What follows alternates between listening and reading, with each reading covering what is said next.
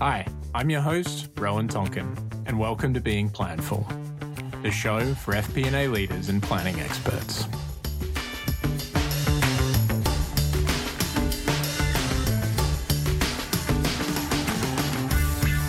Hi everyone, I'm Rowan Tonkin, your host of Being Planful.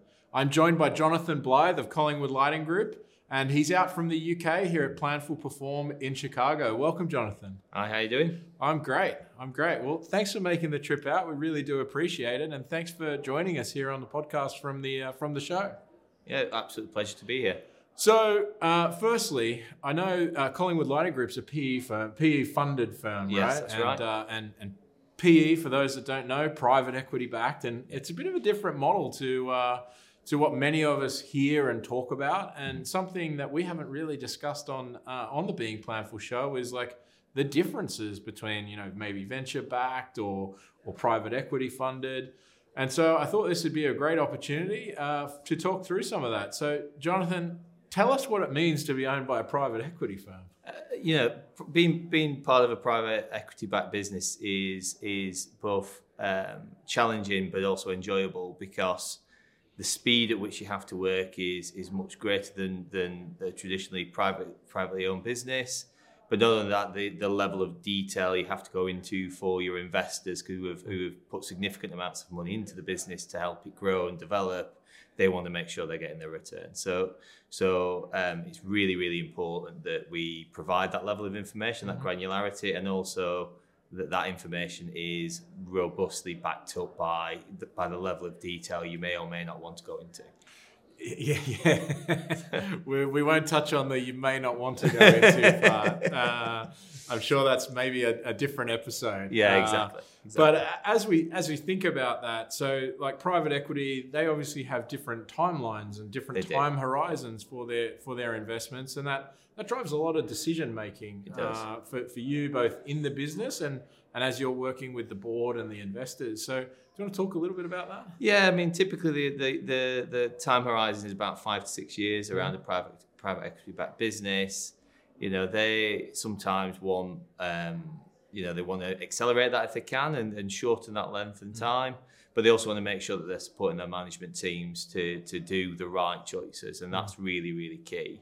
Um, you know, but their time horizons can be short or fast. You Yeah. know, and, and it's part of the enjoyment really because you never quite know from year to year what the next event might be. Yeah. And that might be an exit, that might be a new acquisition, that Yeah. might be a new a new development within your industry, and that that keeps the excitement uh, Yeah. alive. And you really enjoy that excitement. I can see it in absolutely your face here. Yeah. and and so as you think about private equity, obviously they're they're buying an asset, and and typically uh, those assets are undervalued. Uh, is the historic model that I've certainly seen over here. Is that true of the UK and, and Collingwood Lighting, like buying an undervalued asset and trying to grow the business, or I think it's more about not necessarily undervalued, but seeing the opportunity. So in Yeah. Collingwood, you know, the, our private equity backers, so a, bus a UK business that had a great brand and a great quality and a great ESG record. And what they've done then is said, right, here's more funds and here's new mm. businesses around Europe that we can acquire and grow further. So mm. we've acquired a business in Italy and we've acquired a business in, more recently in Belgium, and we're now growing that brand across, mm-hmm. and also the brands of the local businesses as well uh, to to grow our, our business further. So And so Collingwood Lighting was it was it uh, just family run, and then the, the PE sponsor came in and said, actually, we want to fuel your growth, and that was the model. it's slightly yeah. So we it was privately family. It was uh, owner managed previously that went into a private equity fund previous to, to to our current backers, um, and you know they've they've helped that go from one strength to another. So we went Yeah, through a growth spurt through COVID. And then we're going through a further growth now um, as we expand the, the range of products by Yeah. Through our acquisitions. We've got access to new product ranges that are fantastic, and we can bring those into the UK. And equally, our UK brands and products can be spread across our, our sister companies now. It's amazing Europe. how a little bit of money helps, isn't It it? is, Yeah. it is, it is, it is. Uh, much like marketing investment is an investment, and you get a return back. This is what uh, this is what you know. Uh, Jonathan's going through here. So as you think about that that kind of life cycle, what changes like as you go uh, through the maturity curve? What changes? And, and you, you kind of touched on a little bit in terms of the level of detail that Yes. you need.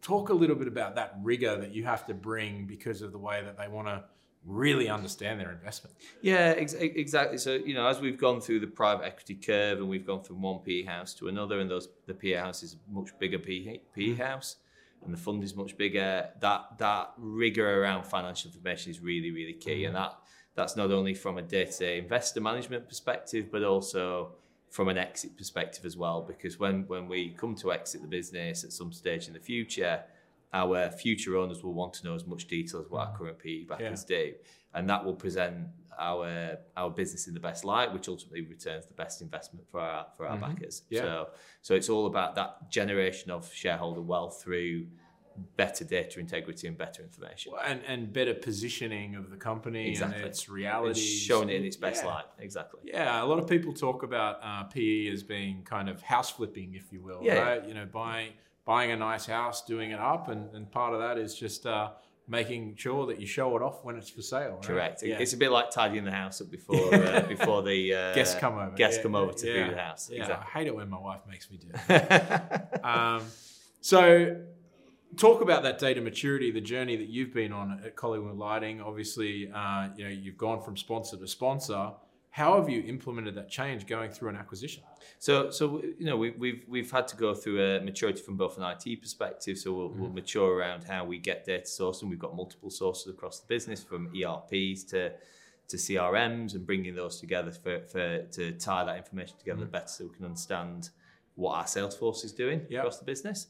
Um, but also around understanding um, how our our cross selling of our products across mm. the group is working and yeah. understanding actually is a Collingwood product that was designed in Collingwood now selling in Italy and, mm-hmm. and what how do we drive that sales better yeah so we're, we're getting better as a business to to bringing that together and we're still on a, a massive journey there we've, yeah. got to, we've got to go further um, and we'll start to integrate that using tools like Planful actually to to bring that information together and then that'll that'll step forwards from for, further from there and then as you think about that more acquisitions on the cards?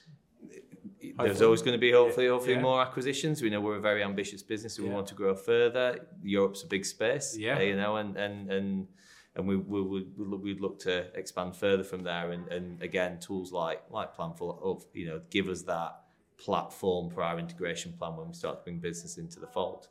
And so, for those folks that are listening, and you know, they might have experienced venture-backed business, yes. for example you know, in a venture back model, you've got a group of different investors, yes. uh, you know, coming to the table and giving advice and yeah. opinions.